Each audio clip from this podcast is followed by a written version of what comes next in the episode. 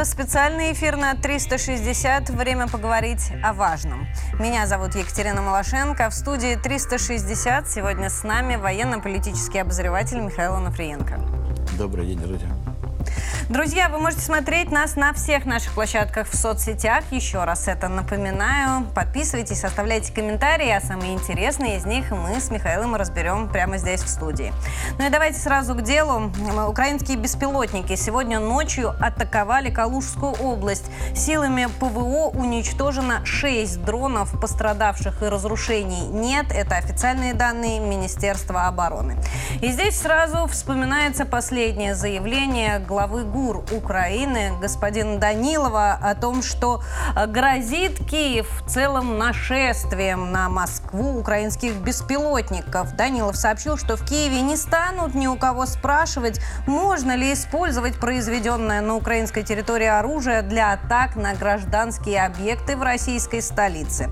Данилов намекнул, что в распоряжении ВСУ находятся тысячи ударных дронов. Здесь хочу сослаться на коммерсант. Есть и цитата Данилова, нельзя ее не озвучить в эфире.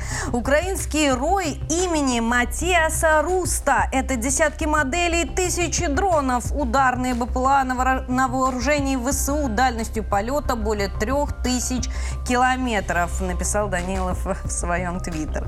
Кстати, его слова подтверждает и украинский министр обороны Резников. Он э, говорит о буме производства украинских беспилотников, хотя и признает, что все они собраны из иностранных комплектующих. Другой вопрос, откуда у Украины возможность собирать дроны в таком количестве? Уж не очередная ли это информационная атака? Отчасти это, конечно, информационная атака, точно так же, как и на Калужскую область. Все остальное это... Он не преследует военные цели, это те же цели, которые применяла киевская хунта на Донбассе, обстреливая 9 лет и Донецкой, Луганской, все города и населенные пункты, до которых могла дотянуться. Но помимо чисто вот такого информационного бума и попытки запугать население России, здесь есть еще один безусловный факт, что собирать они будут все больше и больше. Потому что из запчастей они собираются на коленке малоквалифицированными специалистами и запускаются, как вы видите, без цели попасть куда-то в конкретное место. Они летят, может быть, не 3000 километров, дай бог, 500 пролететь, но на этом пути они умудряются падать, разбиваться. И не только благодаря нашим средствам РЭП, мы неоднократно были свидетелями просто падения этих беспилотников, которые потом находили случайно где-то. Это неизбежно, когда идет вот такая ручная сборка и не ставятся военные задачи, которые, например, ставятся перед беспилотными катерами. Вот такой э, цех, скажем, по сборке будет считаться военным объектом для нанесения туда арт-удара? Безусловно. То есть в данном случае вообще деление на гражданские объекты и военные достаточно конкретно. Гражданский объект – это там, где проживает гражданское население.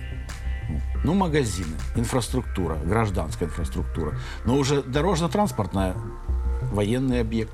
По всем дорогам и мостам передвигается военная техника. Ну, и то, что мы не наносим удары по ним, но это, простите, от большой широты русской души что давно следовало бы сделать, потому что, скажем, уничтожение мостов через Днепр существенно бы затруднило противнику переброску и топлива, и подкреплений той же западной бронетехники, боеприпасов на левобережье, где, собственно, и идут все боевые действия. Поэтому, да, это военная инфраструктура. Другое дело, что, например, Крымский мост, там четкое разделение по авто именно по уничтоженному пролету, где двигаются автомобили, военная техника не перемещается. Это просто нецелесообразно, для этого существуют железнодорожные пути. Ну, не говоря уже о том, что проще и ближе направлять технику все-таки сухопутным маршрутом, а не обходным путем через Крым. Ну вот как раз о Черном море. И накануне было сообщение от Министерства обороны, вы наверняка его видели, о том, что Киев а, морскими беспилотниками пытался нанести удар по российскому военному кораблю, который сопровождал гражданские суда. Атака совершалась как раз с применением морского беспилотника, но собранного кустарным способом. А с одной стороны, э, наши специалисты сделали заключение, что он был более маневренный, с более высокой скоростью, но с другой оказалось, что это просто водный мотоцикл, переделанный в ударный беспилотник, явно кустарным способом. Ну, это вполне естественно, потому что те образцы скажем, беспилотных катеров или полупогруженных боевых систем, которые передают э, Запад, собрать э, на, на остатках Украины просто физически невозможно. Это высокотехнологично, это, по сути, подводная лодка. Просто маленьких размеров и одноразовая, условно говоря. Такие, такое сделать на киевскому режиму невозможно. То, что они делают, это, ну, простите, кустарщина чистой воды. Мы видели еще в 2014 году все эти танки, создаваемые кустарным образом, где более не всплывавшие в одном экземпляре. Сейчас трал сделали харьковские какие-то умельцы, к трактору прицепили и показывают его как шикарную систему разминирования. Там танковые тралы западные горят как свечки, они тут выдумывают что-то.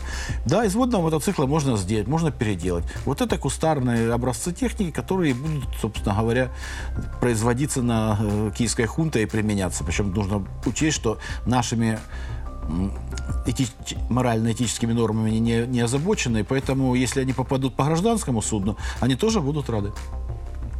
Ну, надо сказать, э, пока наши системы отрабатывают, и тот же дрон, который летел в наш военный корабль, был уничтожен. Кроме того, стало известно, что скоро э, весь российский флот Черноморский в первую очередь обеспечит новыми системами РЭП, которые будут рассчитаны в том числе и на такие кустарным образом небольшие, но маневренные беспилотники. Э, они будут уничтожать. А вот в этот момент, говоря о технологиях, хочется сослаться на отсутствие их у Украины, а, потому что все технологии теперь э, западные уходят в другой регион. Ну, на самом деле, да, эта новость, конечно, страшно обидела э, руководство киевской хунты, что предоставлявшиеся им деньги ушли Тайваню. Но здесь надо понимать, что Соединенным Штатам на Зеленского наплевать, и на киевскую хунту, собственно говоря, тоже. Им безразлично, что там будет, как будут развиваться события на фронте.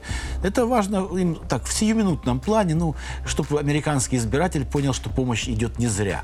Но вот э, существенное, но не стратегическое значение. Главное – нагадить России и Китаю.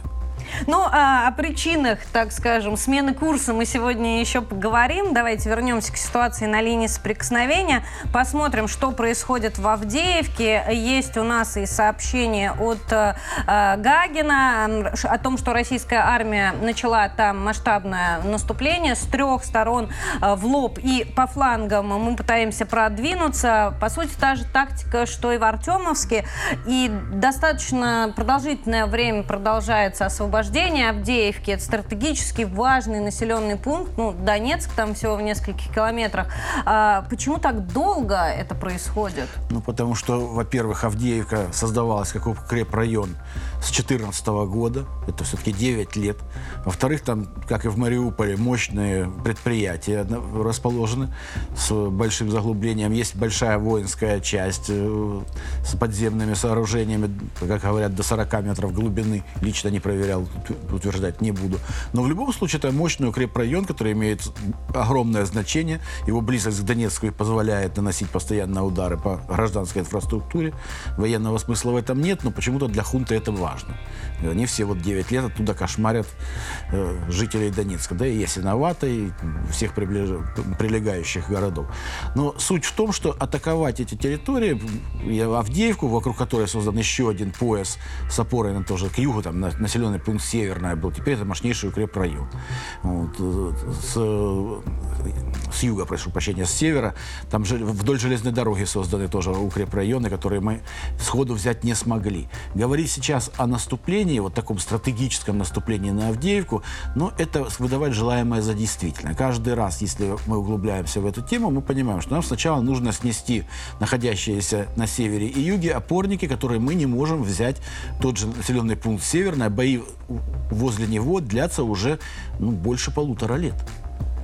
То есть мы не можем зачистить все эти населенные пункты. Мы не можем перекрыть трассу на Орловку, что наиболее естественно. Это окружение полной авдеевской группировки. Здесь говорить как раз о том, что это соответствует боям за Артемовск или Бахмут, как его многие называют, нереально, потому что совершенно другая ситуация. На Артемовск мы заходили с флангов, не окружая его мы так и не смогли его, в общем-то, окружить. И путей снабжения там существовало множество. Не только из Часов Яра, но и минуя Часов Яр севернее, через Берховку. То есть там было много путей снабжения. У Авдеевской группировки, значительно более крупной и мощной, хорошо защищенной, есть только один путь – через Орловку. И вот если задача стоит выйти к Орловке и перерезать ее физически, то тогда Авдеевка повторяет судьбу Мариуполя. Какая стратегия здесь будет избрана, это уже дело будущего, когда будет видно, какие населенные пункты, за какие населенные пункты укрепрайоны идут боевые действия. Вот. Пытаемся ли мы продавить через воинскую часть с востока, ну, там крупный опорный пункт, или же мы будем заходить с севера и с юга с попытки пересечь железную дорогу и выйти на Орловку и перерезать ее, взять Авдеевку в кольцо.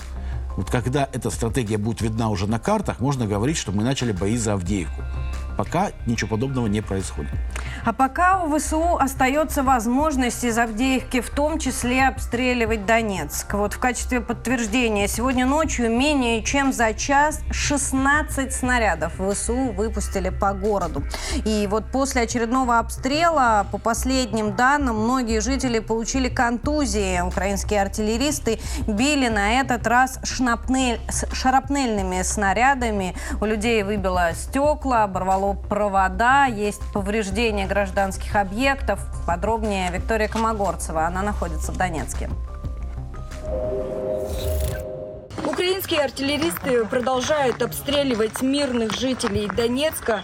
Сегодня ночью обстрелы практически не прекращались. В этот раз они применили шрапнельные снаряды калибром 155 миллиметров. Вот здесь, в жилом секторе, выбило окна, повредило провода. Снаряд прилетел вот сюда, вот на территорию э, частный сектор. Скажите, вы на момент прилета где находились? Я здесь была, около шахты Засядька, у дочки была. Ну, недалеко была, но все это мы прилеты все эти полностью слышали. А скажите, вот в этом доме есть пострадавшие вообще? Нет, здесь люди просто приезжают, они поддерживают здесь как бы чистоту. Ну, сейчас должен приехать хозяин. Они сюда через день или каждый бывает день приезжают. А вы сами потом... А здесь бабушка, вон еще лежачая там в том доме. Она чуть ли инфаркт не получила вчера. У нее кровь с ушей пошла от этого взрыва. В общем, звонила среди ночи там. А она сейчас где? Она лежачая. Там, закрытая. А скорая приезжала? Нет, она закрытая. Сиделка должна сейчас прийти за ней. Так, а расскажите про заправку еще. Вот у вас заправка прям вот здесь вот, да, Да, находится? я не знаю, что там произошло. Тоже горела ночью. Без понятия. Без понятия. Даже не знаю, что произошло. Вы сами завалы потом разбираете, да? Вам Вот это кто мне будет? Сейчас сама вот это потихоньку буду растыкиваться, потом буду разбивать вот эти кирпичи. Все буду потихоньку сама. И надо ставить забор. Я ж не буду без забора дома угловой. Тем более заходи, кто хочет, бери, что хочет. Ну вот, шесть пролетов полностью нету забора. Провода все пообрывала. Все покосила. Все деревья покосила, всю малину покосила. А вы здесь урожай сали- сажаете, да? Да ну какой урожай воды нету? Так. Малина она сама по себе растет. Ну, какой урожай сейчас воды нету? Полива нету. Поддерживаем как бы огород в порядке, чтобы травы не было, сорняка не было. А там вон цветы такие, они как сухостойные, им даже не надо ни полива, ничего. Ну, я вижу, вот у вас капуста пострадала. Ну, ну, бог с ним, кусок капуста. Скажите, а вы что-то видели, слышали? Вы где были? Дома. А где ваш дом? За вот этим домом, получается? И как все происходило? Как всегда. Как всегда. Громко было? Обычно. Ну, Уже дочки была, а. Уже ж привыкли. А какие вот вы, когда услышали, что начались обстрелы, какие меры принимали? Как вы себя вели в этот момент? Ну, да я все в интернете. Вы с кем живете? Жена. Что делали? А что делать? Ничего, ждать. Иди к нам. Ну, прятались куда-то? Он же был. А смысл? Куда от него спрячешься? Севите, он противопехотный. Вон осколки. Похож на Карика. Он что, секунда и сразу придет. А этот э, звук, который вот э, сейчас в результате прилета был, он похож на те остальные? Или Нет, я что-то же говорю, новое? потому что это на танковый похож, потому что он, допустим, когда снаряд летит обычный, да, с пушки, он, ну, он долго летит, а тут выстрел, и он сразу без свиста, без ничего, просто и все. Похож на танковый. И вот туда на заправку, получается, Ну прилетел. да, там не горело, там, получается, ну, как газ шел.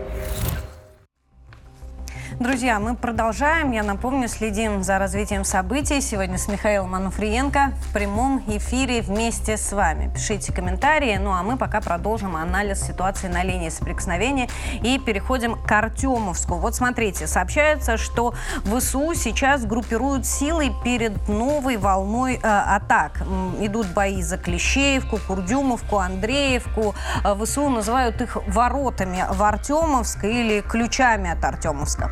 Вот э, Клещеевка. Много сообщений с линии соприкосновения приходят э, по поводу Клещеевки. Там ВСУ заняли несколько высот, ведут, ведут оттуда огонь, но контроль остается за э, российской армией. Э, вот, например, из э, последнего Смотрите, друзья, здесь а, как раз м, так, открываем видео. А, Здесь идут бои за Клещеевку. Наш десант отбивается от атак.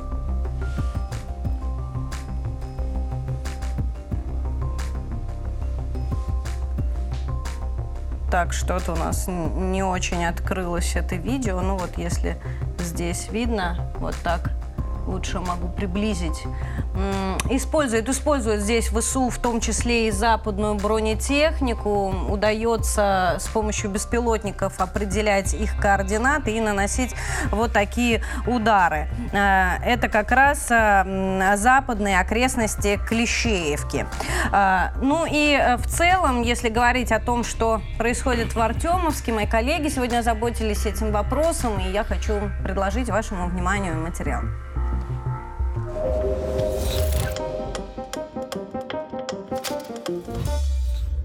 Украинские боевики группируют силы на подступах к Артемовску, сообщили в Донецкой Народной Республике. Идут бои за близлежащие населенные пункты – Клещеевку, Курдюмовку и Андреевку. По словам ВРИО главы ДНР Яна Гагина, противник группирует достаточно большие силы и не перестает атаковать.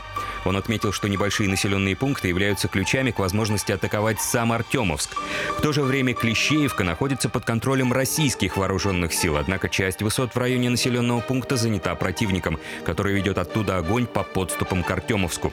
Клещеевка находится на южном фланге российской обороны в районе Артемовска. Ее освободили в конце января. Смотрите, на южном фланге еще ВСУ пошли в наступление по лес, э, полосе в направлении Садов. Это между Клещеевкой, получается, и самим Артемовском. А, Известно, что в основном это наемники. Наши перехватывают э, радиопереговоры, и там слышна польская, английская, немецкая речь. А, Идут они после артподготовки, но без бронетехники. То есть, получается, заранее все эти попытки обречены на какой-то провал. Одни отряды, правда, сменяют другие, и это вот такой процесс но- нон-стоп. Откуда столько людей, как они туда попадают? Ну, в основном это все-таки те, кто были мобилизованы на просторах Украины, граждане Украины. Потому что по отчетам нашего Министерства обороны количество наемников за все время участия в боевых действиях не превысило 2% разовой численности ВСУ. Поэтому физически невозможно, чтобы там большинство составляли польские или немецкие, или какие-либо еще наемники. Это во-первых. Во-вторых, э, эти штурмы все-таки привели к тому, что наши части вынуждены были отойти с позиции участия у, у села Красное, оно же Ивановское, и с, э, Северский Донец, Донбасс, этот канал еще Вагнера сумели отбить весной. То есть нас все-таки вынудили отступить к Клещеевке, которая находится объективно, будем говорить, в серой зоне, потому что с высот простреливается на насквозь. Противник туда заходил, это было видно, подтверждено видеоматериалами, но вынужден был отойти, потому что нам удалось выбить с ряда высот противника, мы удержим их с восточной части села, противник с западной. И вот, собственно, за высот это и идут сейчас боевые действия.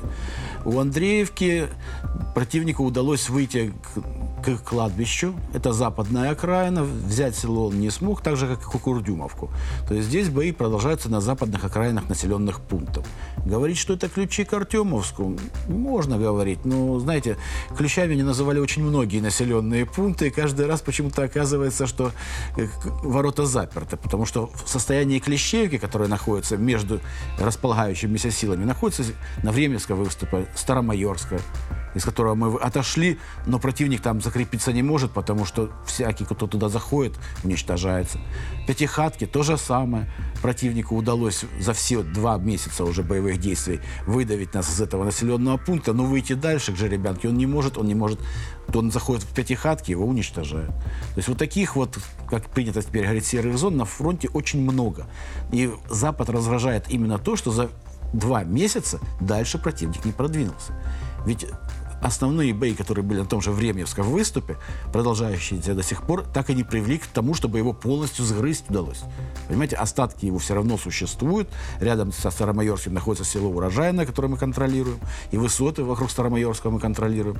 И вот эти раздражают западного и политикум, и обывателя. А те результаты? Мы дали вам сотни миллиардов. А, дальше как раз а, о Запорожском фронте стоит поговорить. Эм, сегодня Рогов сообщил, что в подконтрольном Киеву, городе Запорожье, прогремел взрыв. Это был прилет по военной инфраструктуре. Ведь именно оттуда, из Запорожья, Киев перебрасывает то огромное количество бронетехники, которая потом участвует в боях. Командование ВСУ сейчас сосредотачивает эту технику под Ореховым, готовит новые силы для того, чтобы бросить в бой. Даже известно, что это Э, соединение из 10-го армейского корпуса, около 8 тысяч штурмовиков. Именно их готовили на Западе. Э, но здесь стоит сказать о дополнительных сложностях, с которыми сталкиваются ВСУ на Запорожском фронте. Это открытое пространство, то есть полностью простреливаемое и э, уже пристреленное, что называется, за то время, что они осуществляют там э, попытки прорваться. Не случайно пишут те же военкоры, что место под Запорожьем, все пути уже превратились в кладбище бронетехники. Вот в качестве подтверждения кадры из подработина, э, опять же, поле, пристреленная для наших местность, э, определяется, где находится э, движущаяся бронетехника и наносится удар.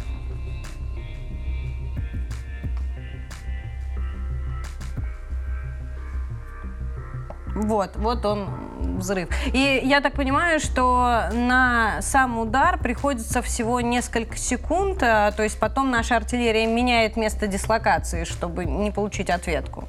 Ну, чаще всего происходит именно так, хотя кое-где на этих участках уже удается нам, собственно, создать стационарные линии обороны, стационарные батареи и весьма эффективно вести контрбатарейную стрельбу. Мало того, есть те, кто обращал внимание на те кадры работы наших, нашей артиллерии, которые сопровождаются звуком работы наводчиков, то слышно некоторая разница. Скажем, сейчас уже не идет стрельба по площадям. Координат называется конкретных точек. То есть местность пристрелена настолько, что ты можешь наводить артиллерию на точку, а не на район поражения, что дает уже ну, значительно больше, более точные результаты. То есть у тебя в плане стрельб уже обозначена конкретная точка. Тебе не нужно вводить какие-то координаты где-то как-то. У тебя они уже есть, они четко определены, ты знаешь, какие метки на орудиях, куда надо по высоте, по уклонению ставить, а, наводить орудие на конкретную точку и вокруг нее уже бить бронетехнику. Ну, об этом же, безусловно, знает и киевское Конечно. командование, но они продолжают делать то же самое, раз за разом а встают на нет. те же грабли. А у них выхода нет. Они не могут перейти к обороне. А, потому что Запад запрещает? Ну, во-первых, Запад запрещает, во-вторых, Западу нужен результат. Они пусть, пусть не желают победы киевской хунте в войне, но они желают победы в бою. В Соединенных Штатах выборы. Им важно показать, что десятки миллиардов долларов, которые дали Соединенные Штаты, пошли не зря. Ну, не зря они поддерживают хунту. Кстати, грубая политическая ошибка была поставить все на одну лошадь, тем более такую дохлую, как Зеленский киевский режим. Ну, поставили, сами виноваты. Надо европейскому обывателю объяснить, им же вообще плохо понятно, зачем их заставили в этом участвовать, Шапито. Они не хотели. Они не задумывали все это, но они стали самыми большими плательщиками. По данным к началу лета из 152 миллиардов долларов, потраченных на киевский режим, США потратили только 41 миллиард. Все остальное дали европейцы. И всю технику дают европейцы. Где это американские Абрамсы? Нету их. Ну, Хаймерсов дали три десятка, ну и все. А вы же понимаете, что основные это затраты несут Ну, европейцы? с Абрамсов там сейчас электронику снимают. Ну, зачем? А, Они старые дадут. Они что сказали? Дадут, Сообщения. э, те, которые производились с 80 по 84 год. М1А1. Ну и в крайнем случае по 88. Вот все. Уверена, что и у вас есть э, тоже свое мнение о событиях на линии соприкосновения. Многие из вас за два года стали практически военными аналитиками. Друзья, передаю слово аппаратной. Будем читать ваши комментарии. Коллеги, доброе утро, спасибо. Наши подписчики активно сегодня обсуждают 6 беспилотников, которые сбили ночью при попытке пролета через Калужскую область. Я взял комментарии, как обычно, из телеги, где вы любите их оставлять. Вот Елена написала «Спасибо за доблестный труд, наши защитники».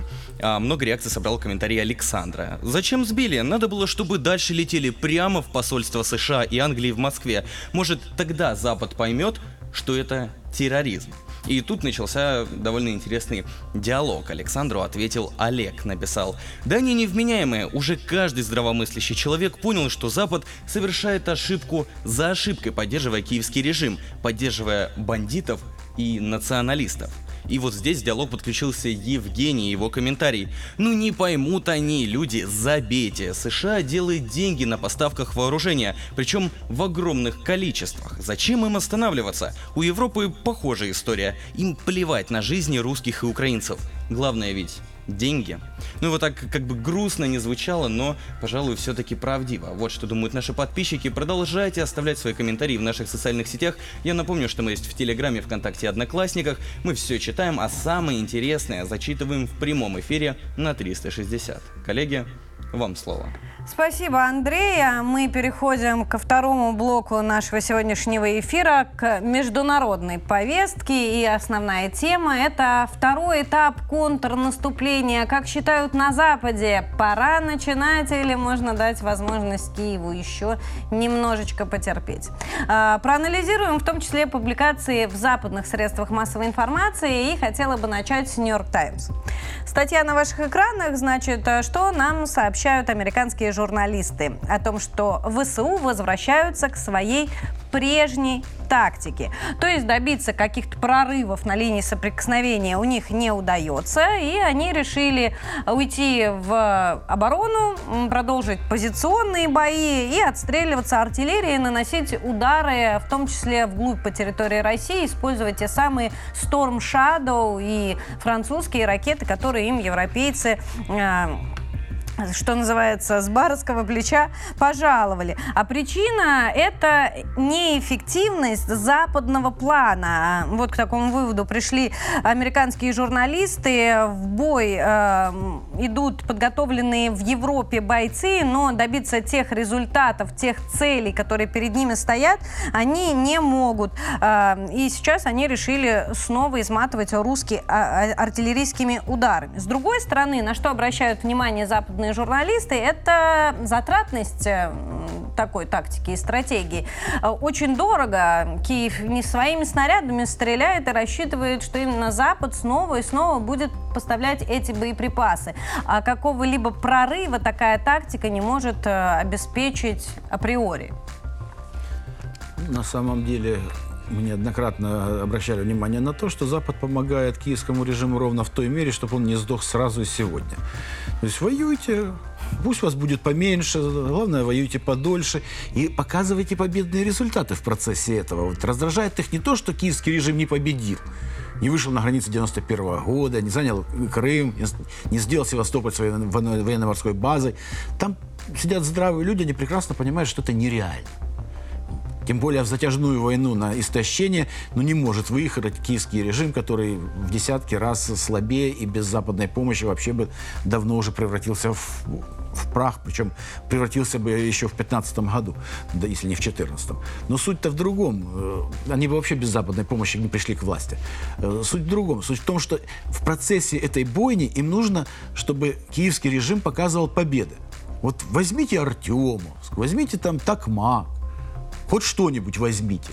В идеале возьмите Запорожскую атомную электростанцию. Желательно, чтобы там что-то взорвалось.